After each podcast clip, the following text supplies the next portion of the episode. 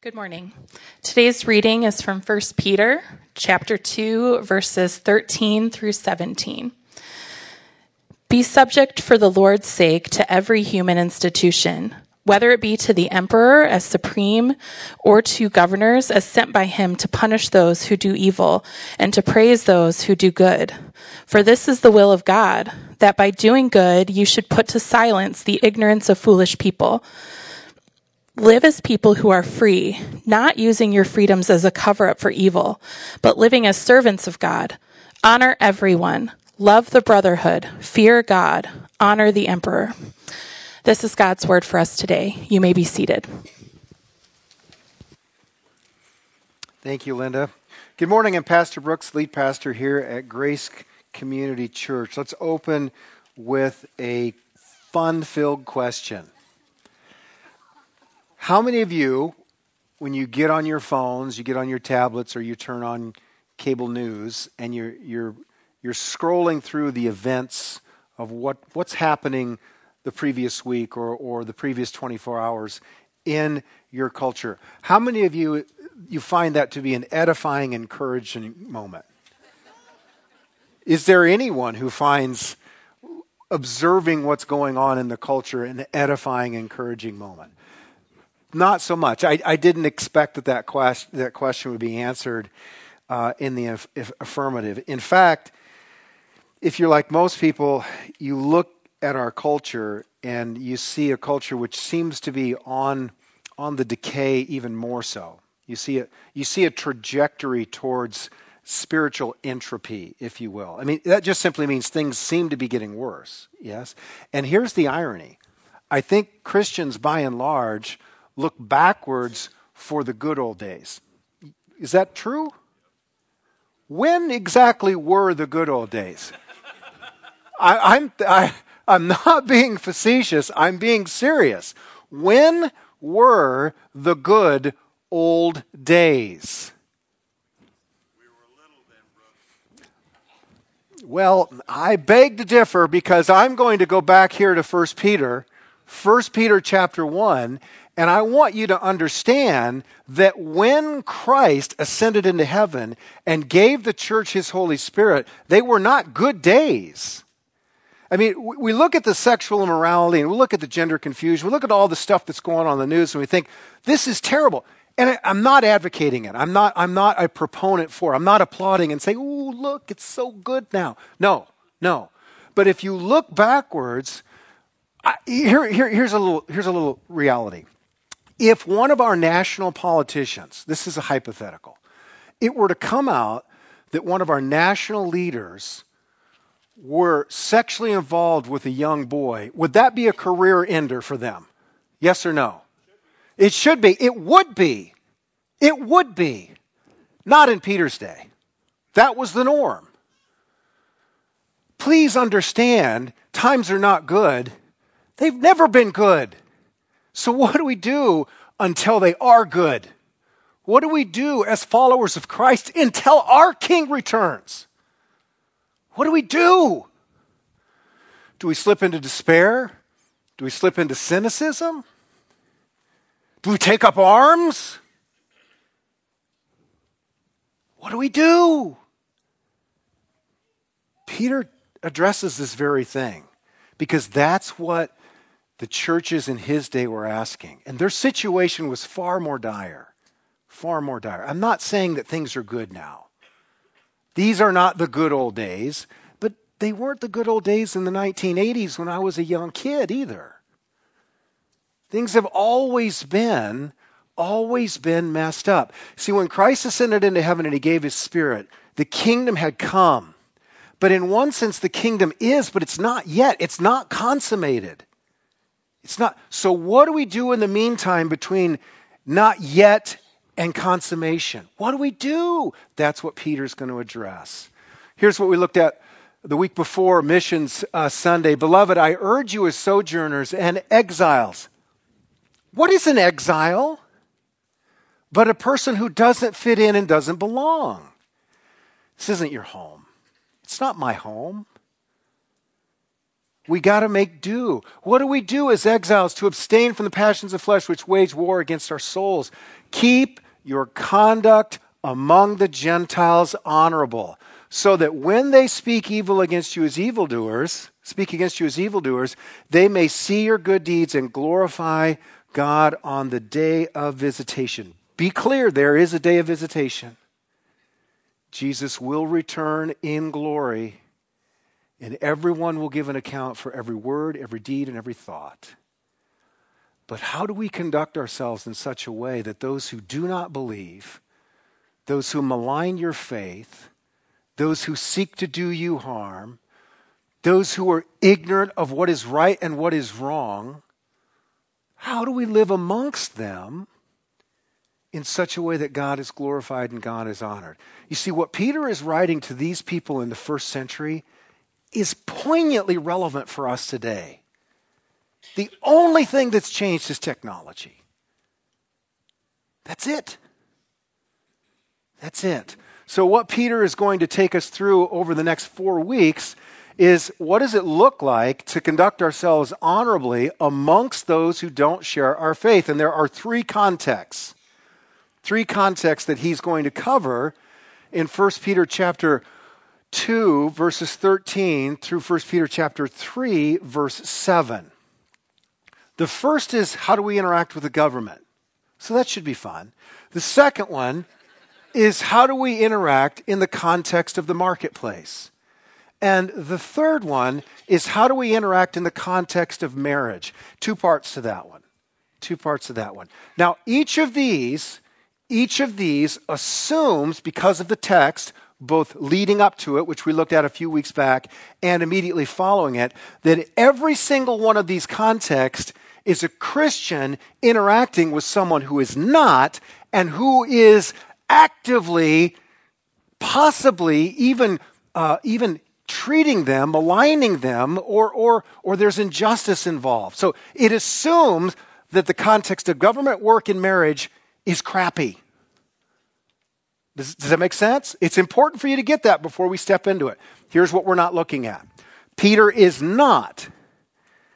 Peter is not writing a treatise on how to have a Christian government, nor is he writing on how to create a Christian workspace nor is he writing on how to have a Christian marriage. He's not writing on how to's. He's writing to Christians on how to follow Jesus under an oppressive government, a terrible work situation, and potentially an awful marriage. Does that make sense? Make sure, because if you are thinking, oh, Peter's going to tell us how we should govern our, our nation, no, he's not. And you'll be disappointed if you think that's what you're going to hear in the next 30 to 40 or 50 minutes, however long it takes me to get to the end of the text. So that, that's where we're headed. And, and this morning we're going to look at the, the subject of government. Four things what is commanded? Why should we obey the command? Uh, and why is obedience hard? And then how do we do it? How do we obey? So turn to the text, 1 Peter chapter 2. We're going to start in verse 13, and then we will see what the Lord has to say to us. Father, we come to you in absolute humble dependence. We are in need of the Holy Spirit's revelation to hearts. We're in need of an application of the gospel. Lord, we look at the news and it's, it's discouraging, it's defeating. It, it, sometimes it's just it's irritating and it's infuriating. Uh, Lord, to see the social decay and the social rot, even within the body of Christ. And Lord, it doesn't honor you, it doesn't bring you glory. What do we do? Spirit, speak to your people. Lord, we are your people. You ascended Calvary to take our sins and to separate them as far as the east is from the west. You entered the tomb and you conquered sin and you conquered death and you rose again and you sent us your spirit. Spirit, speak to us through your word. Sanctify us. Help us to love genuinely, to love deeply, to not grow in, in, in, in despair, but to grow in encouragement because of the hope that we have in you, not the hope that we have in our self governance. God, speak through your word this morning that we might be encouraged and that you might be glorified. We pray this in Jesus' name. Amen. Okay, to the text. First of all, what is commanded? Be subject. The word is submit. It means to place yourself voluntarily under the authority of another. That's what the word means. Be subject, for the Lord's sake, to every human institution, whether it be to the emperor as supreme or to governors as sent by him to punish those who do evil and to praise those who do good. So, what's commanded is pretty simple, it's pretty straightforward. Whoever your governing authorities are, in the local uh, or regional level, levels, as, as in state magistrates or, or local magistrates or state governance or, or uh, a national level, regardless of whether it's the emperor in his context or, or, or the, the president of the United States in our context, or, or, or the governor, like, like Pilate was the governor of Judea, He's a, he's a governor over the region of Judea during Jesus' time, or Governor Reynolds, as in, as in our case in the state of Iowa. He's saying these are human institutions, and, and they're sent by him. Who's the him? Who's the pronoun here? Who's, who's him refer to? God. They're sent by God. They're ordained.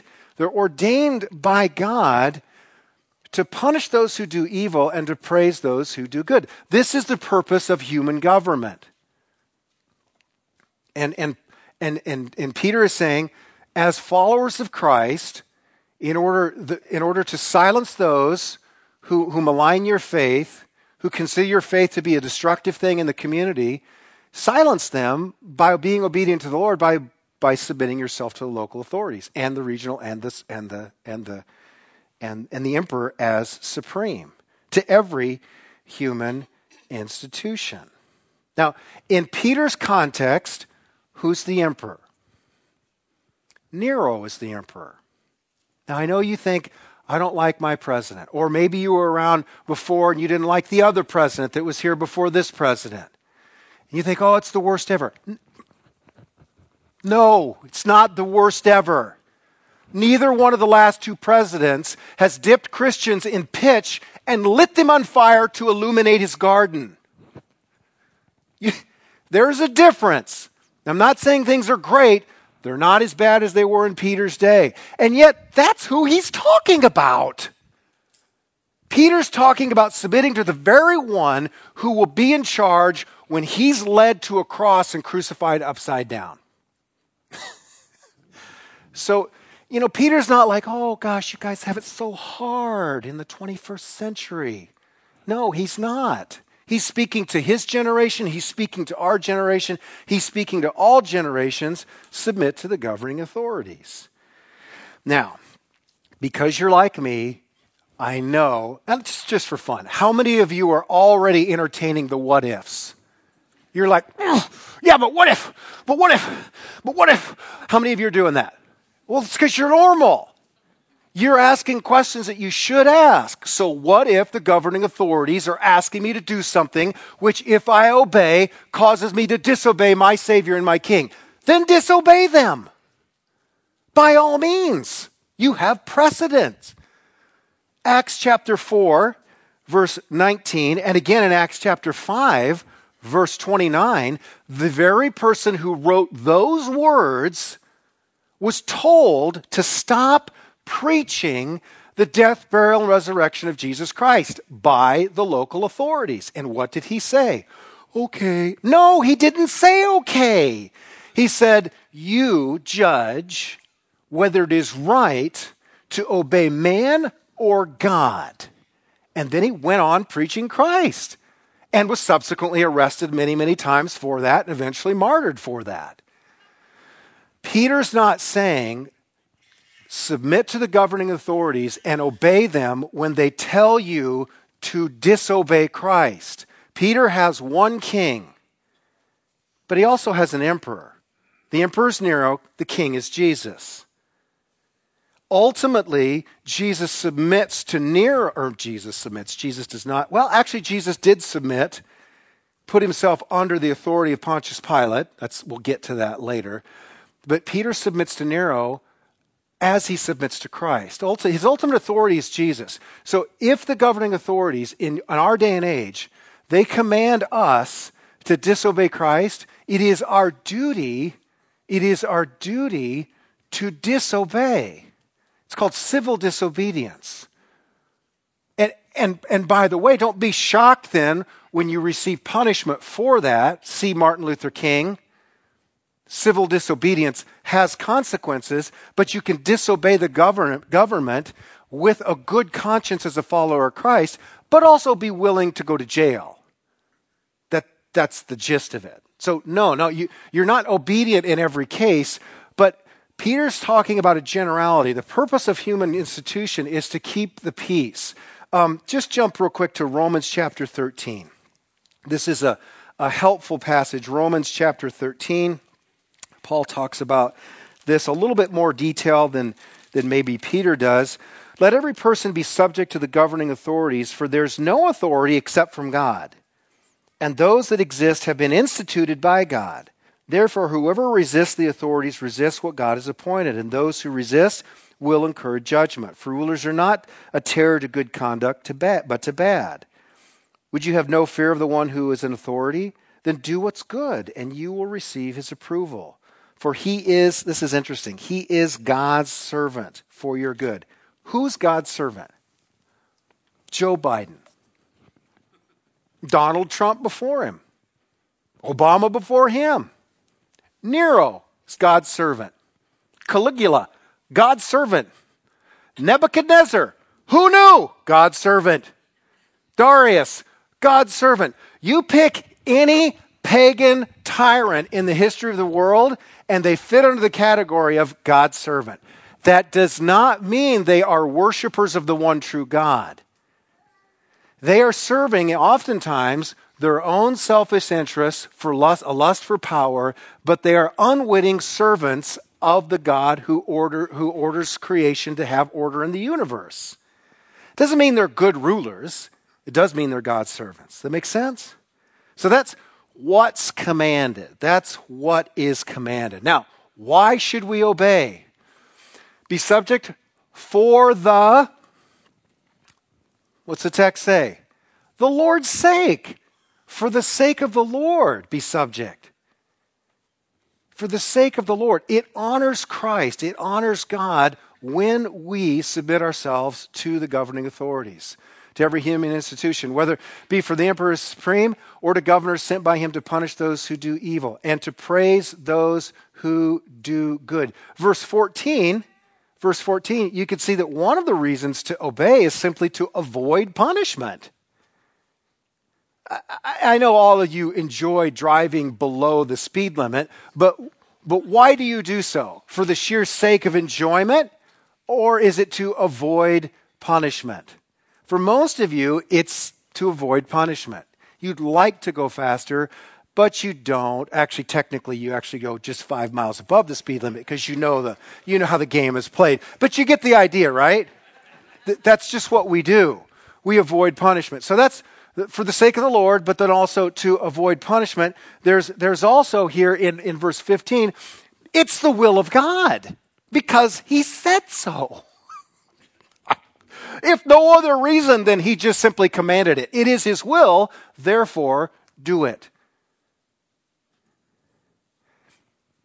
That really, we don't need any more exposition on that particular bullet point, for it is the will of God. That by doing good, and here's the, the last reason, by your obedience, you put to silence the ignorance of foolish people. In Peter's day, in Peter's day, the Roman culture believed that being a Christian was subversive to the, to the empire of Rome.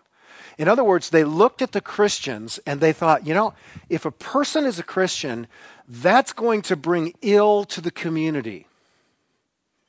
They, they were, they, they, by virtue of the fact that they would not, they would not uh, worship Caesar, whichever Caesar was in power at the moment, whichever emperor, because they were civilly disobedient in worshiping Caesar. So that doesn't apply. Obeying the, the authorities doesn't mean worship Caesar. So they were civilly disobedient. That made them treasonous. So they were viewed as against the empire. They, they, they thought that Romans and, and Jews alike thought that being Christian, that would, would, bring, would bring harm to the culture. So it wasn't a positive thing. Just like, just like many people in our culture today believe that those who follow Jesus and believe in him, they believe that you are the problem and that people like you are the problem. And if we could just, if the, if the culture could just rid itself of a Christian influence, the world would be a better place. Do you agree that that's predominantly a true thing in our culture? That's what the Romans thought. That's what the Romans thought. They thought if we could, if the Christians would just stop, and by the way, they were so small, so minuscule, they were not really an influence. They weren't a voting bloc. There was no evangelical voting bloc that, that, that Nero catered so he could get power. They weren't, it wasn't a thing. But it was believed that the Christian influence was a negative one, same as today. And what's Peter saying? By your obedience to the governing authorities, you shut them up. Here's what Jeremiah wrote to the literal exiles who are going into Babylon. He said, Listen, you have all these prophets, and they're telling you, you need to resist Nebuchadnezzar. You need to fight Nebuchadnezzar. The Lord will deliver him into your hands. Jeremiah says, They're false prophets. They're not speaking for God. I'm speaking for God, and here's what God says Go willingly into exile. There you go. Go willingly into exile and seek the good of the city that you live amongst. Seek the welfare of the city, for in seeking their welfare, you seek your own. And here's what happened Daniel goes to Babylon and becomes a servant of Nebuchadnezzar, Darius, and Cyrus. He does civilly disobey. That's how he gets thrown in the lion's den. But he also loves and serves the kings and he was a servant. He loved those people. He loved Nebuchadnezzar. O king, may you live forever. He had Nebuchadnezzar's best interests at heart. He served them as he served God. And that's what the exiles in Babylon did. And this is what Peter is telling us to do seek the welfare of the city you live in even if you are ruled by individuals who do not share your faith and who believe that you are a bad influence in your culture. Does anyone see the parallels here? They are rich. It's not a one to one. We do not live in a totalitarian society yet. We might. Peter does. We live in a democratic public where, republic where we actually have a voice in, in electing our, uh, uh, our officials. Peter didn't. But, but the principle, the principles are the same. The principles are the same. So that's why we should obey. That's why we should obey. Obedience silences ignorant and foolish people. It is the will of God, and we obey for the Lord's sake. Those are the reasons. Now, how many of you think, well, that's all I need to know? I'm, I'm just, I'm good. I, I'm highly motivated, and I'm ready to just go out there and submit. Anyone? Hands are just like, no, not so much. Why is this so hard? And by the way, next week will be difficult too, and will the weeks after. None of what we're hearing from First Peter makes us think, I'm just, I'm just so encouraged. I just can't wait. Why? Why is obedience hard? Three things, and there, there are lots more, but just three, and they're not necessarily from the text, but just general observations. Uh, we have a natural aversion to authority. How many of you like to submit to anyone? No hands go up. Huh. Why? Because you're related to Adam and Eve.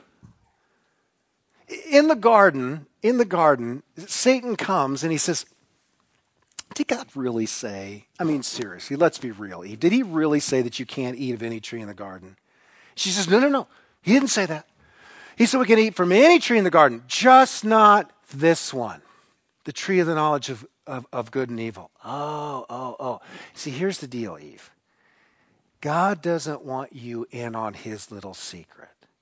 You see, he knows that on the day that you eat of that fruit, your eyes are going to be open and you're going to be just like him. And you are going to know the difference between good and evil, and then you won't need him anymore.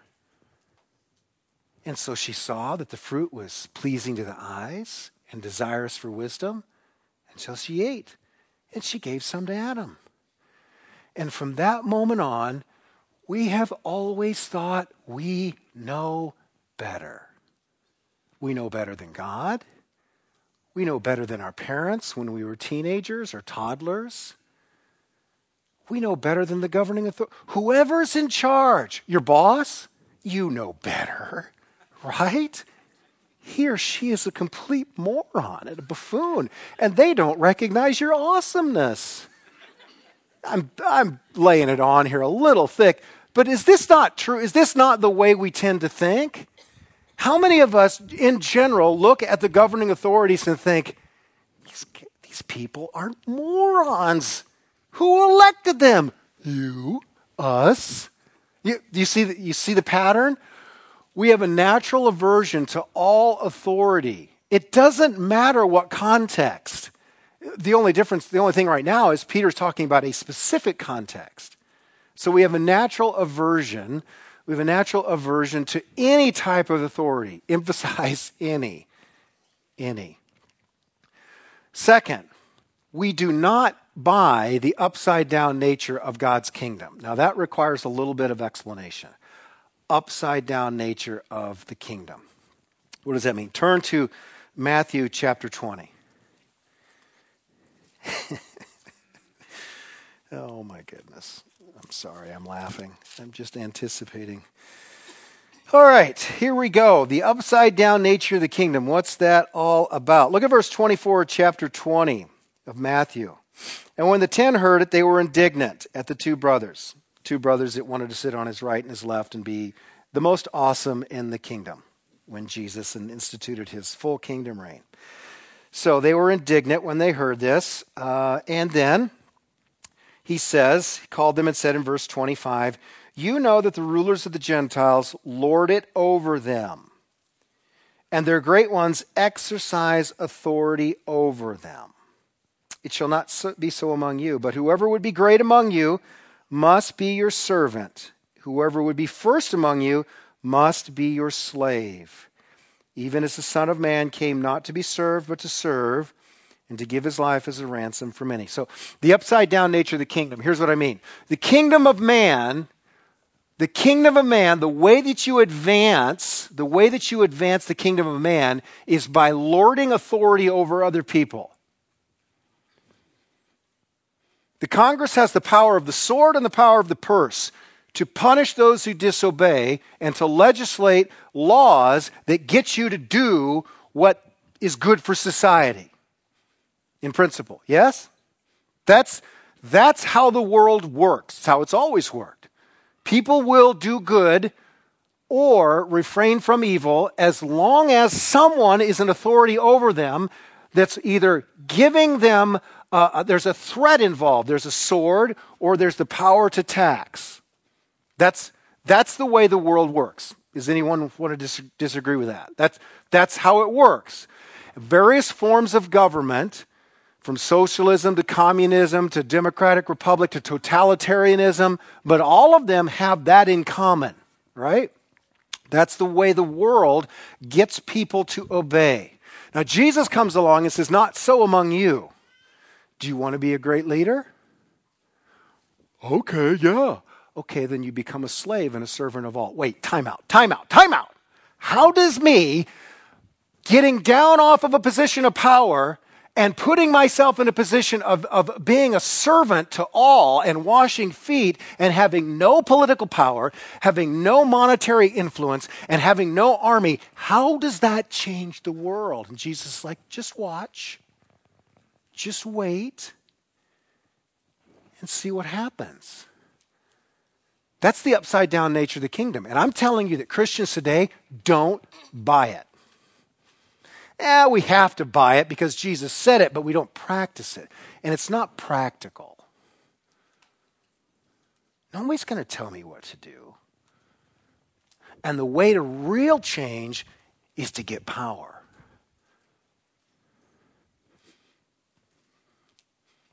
Nobody buys that. Now, I know the wheel, I can see the wheels spinning. Are you saying that we shouldn't be involved in politics? No, I'm not saying that. It is your civic duty and responsibility to be actively engaged in culture, and yes, that includes through politics.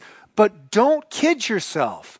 That does not bring about lasting change. Only the gospel does. Only the gospel does. You're a fool if you don't vote. And you're a fool if you don't vote according to your moral conscience as governed by what the scriptures say. But you are a bigger fool if you place your hope in politics. It is not my goal to be provocative or offensive.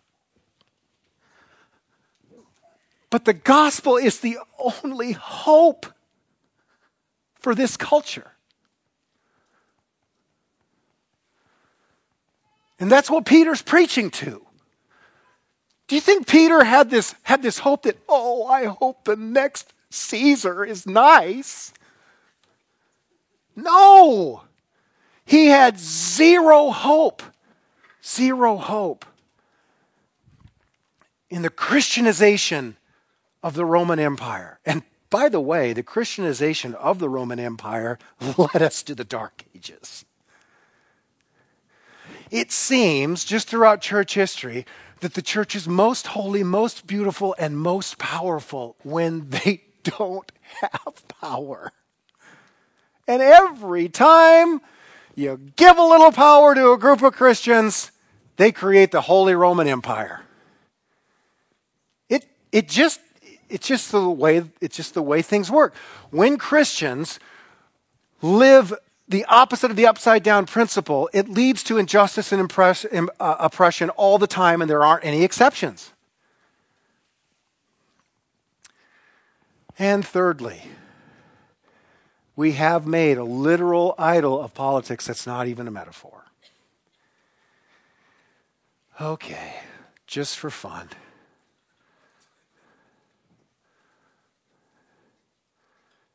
That's the Lincoln Memorial. Read the inscription right above Lincoln's head. In this temple, as in the hearts of the people for whom he saved, the union, the memory of Abraham Lincoln is enshrined forever. Does anybody have a problem with that? What's wrong with that statement? Let's go, let's, let's start with the word temple. If you look up temple in any dictionary, Oxford, Webster's, doesn't matter. If you look up temple, there is no definition of temple that is not connected to worship. None. What, what does that say about who we are as a people?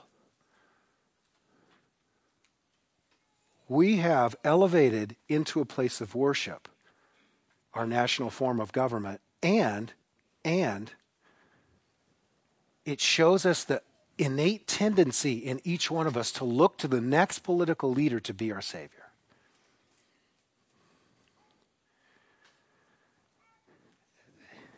Peter never had, the, there was 0% chance that a first century Christian was going to hope in the next emperor to be the savior of, of, of the Christian people.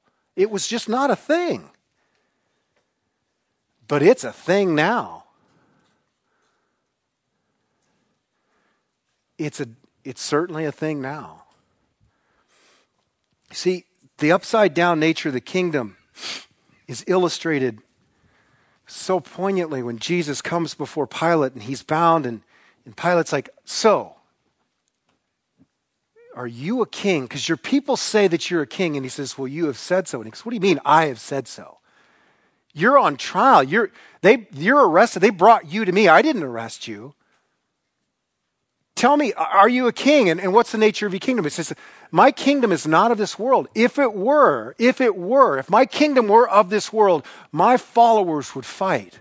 But it's not of this world. And all those who are on the side of truth, listen to me. And what was Pilate's response? You remember what Pilate's response was? truth? What does truth have to do with it? I'm the one in power. I have the authority to release you and set you free. And what did Jesus say? Power? You have no power except on authority of the power that my Father has granted you. Do you see what Jesus understood? The very man who had the power to take his life had no power at all except that which was granted to him by his Father.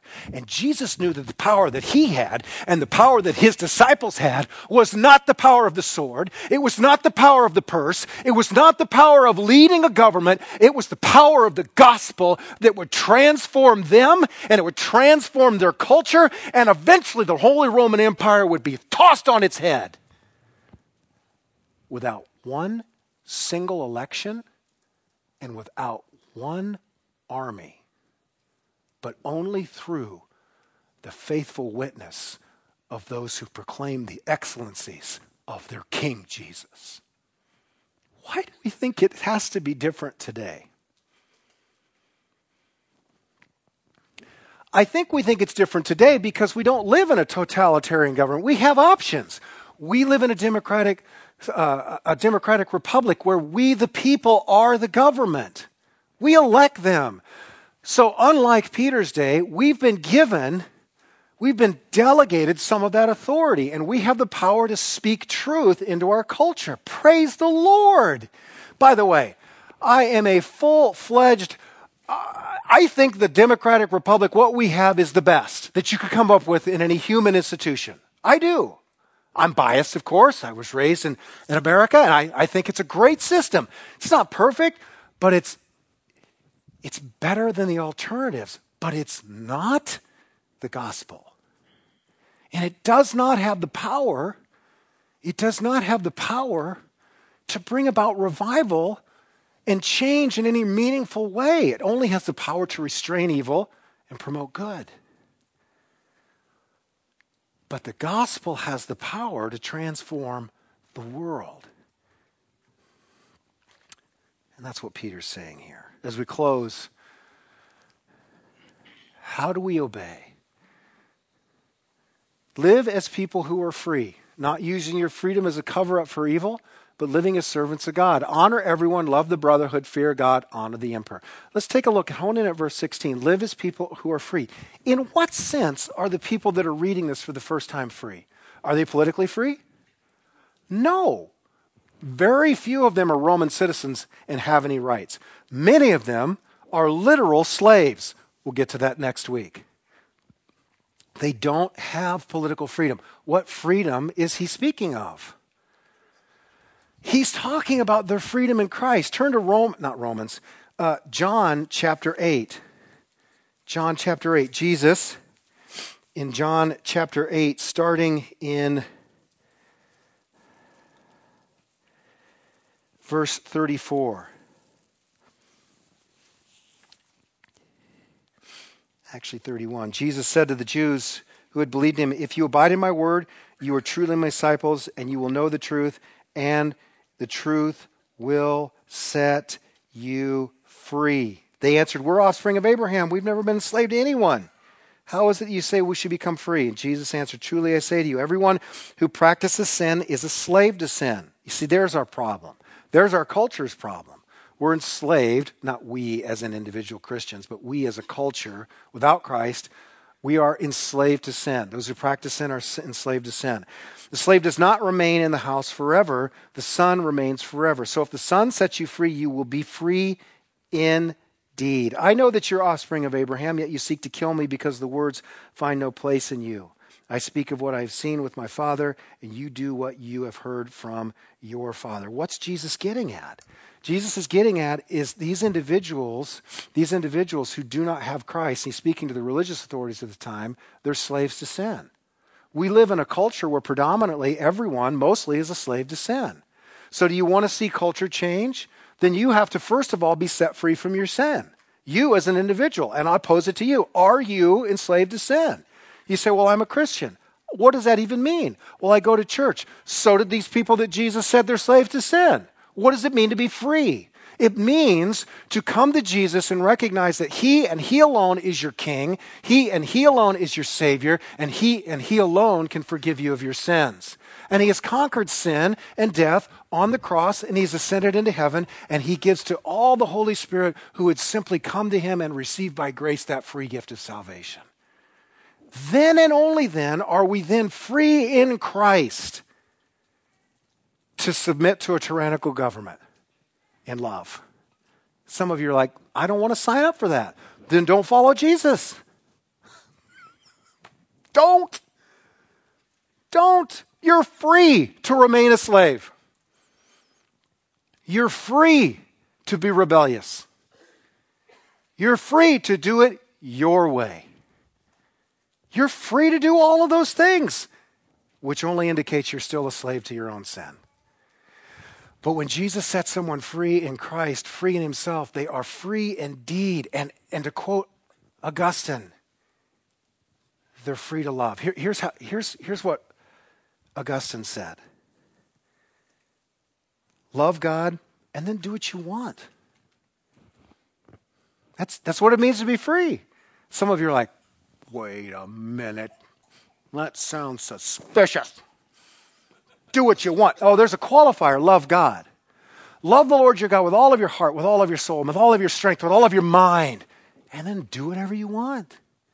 See, here's the deal. When you love the Lord your God with all of your heart, with all of your strength, with all of your soul, with all of your mind, his loves become your loves. His dislikes become your dislike. You begin to long for and love things you never dreamed that you would long for and love, including your enemies, who might be your elected officials.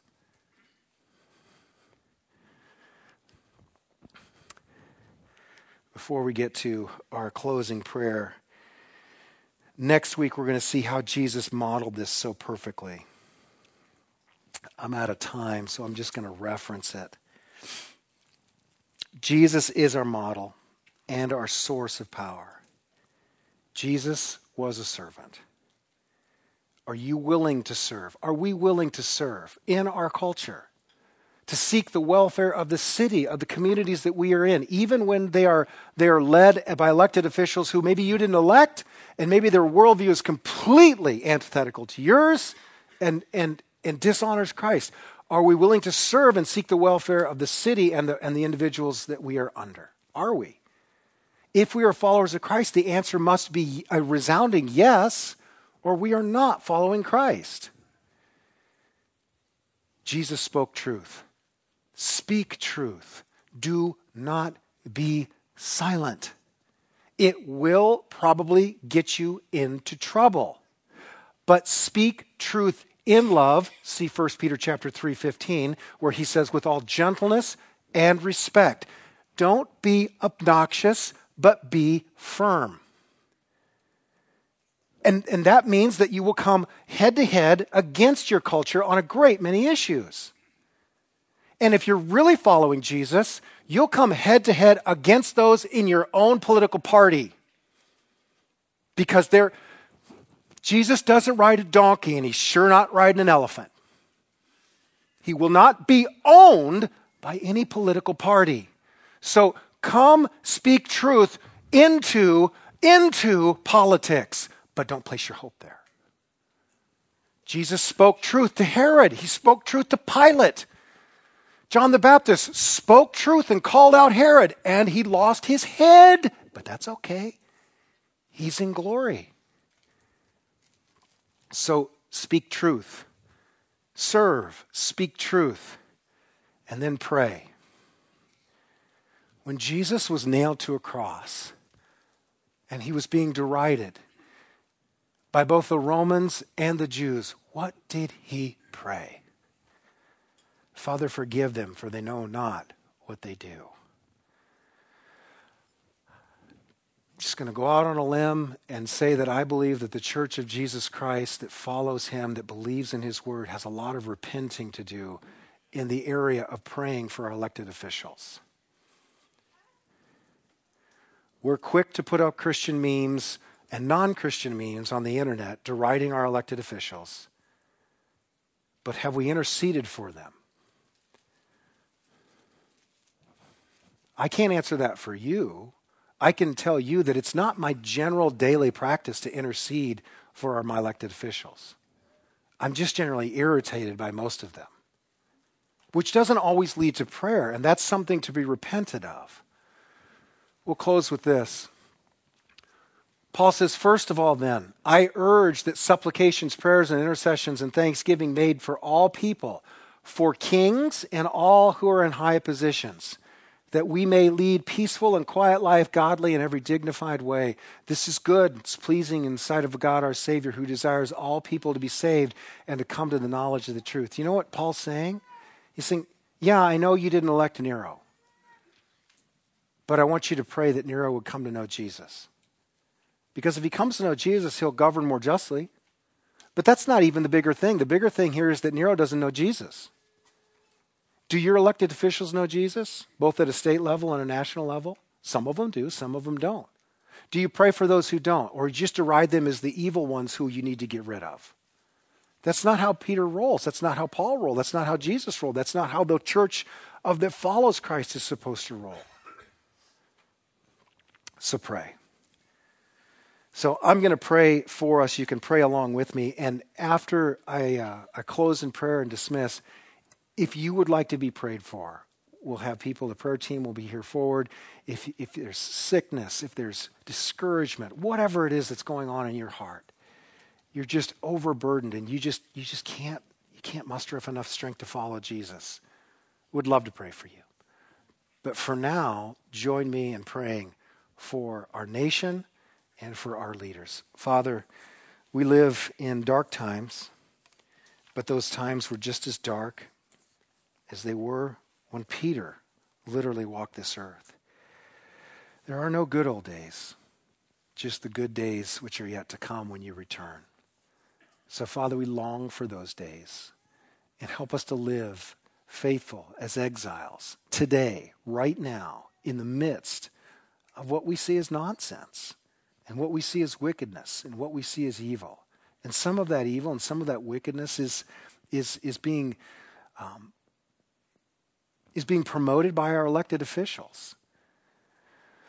Lord, we are right to be troubled by that, but we are wrong not to lift those individuals up in prayer. So we lift all of them at a local level, at a state level, at a regional level, at a national level. We pray, Spirit, that you would penetrate the darkness that you would lift the veil and the scales from their eyes, that they might see the beauty that is the person of Jesus Christ, that they might come to know him in faith, that they might love you, that they might follow you, that they might submit to you. And Lord, we pray that for your glory and for your honor, for your sake. And Lord, we pray for ourselves that you would give us more grace to live the principle of the upside down kingdom where the greatest power is in service and submission. And Lord, we pray that you would use that to silence foolish talk of those who oppose the gospel. And we pray that you would use your church to be salt and light in a decaying culture and a decaying world so that Jesus might be exalted and that we, your people, might experience a time of refreshing as we see the fruit of the gospel, the fruit of the gospel influencing this community and this culture. We pray these things in Jesus' name. Amen. God bless, go in grace. If you would like to have someone pray with you, please join us up at the front.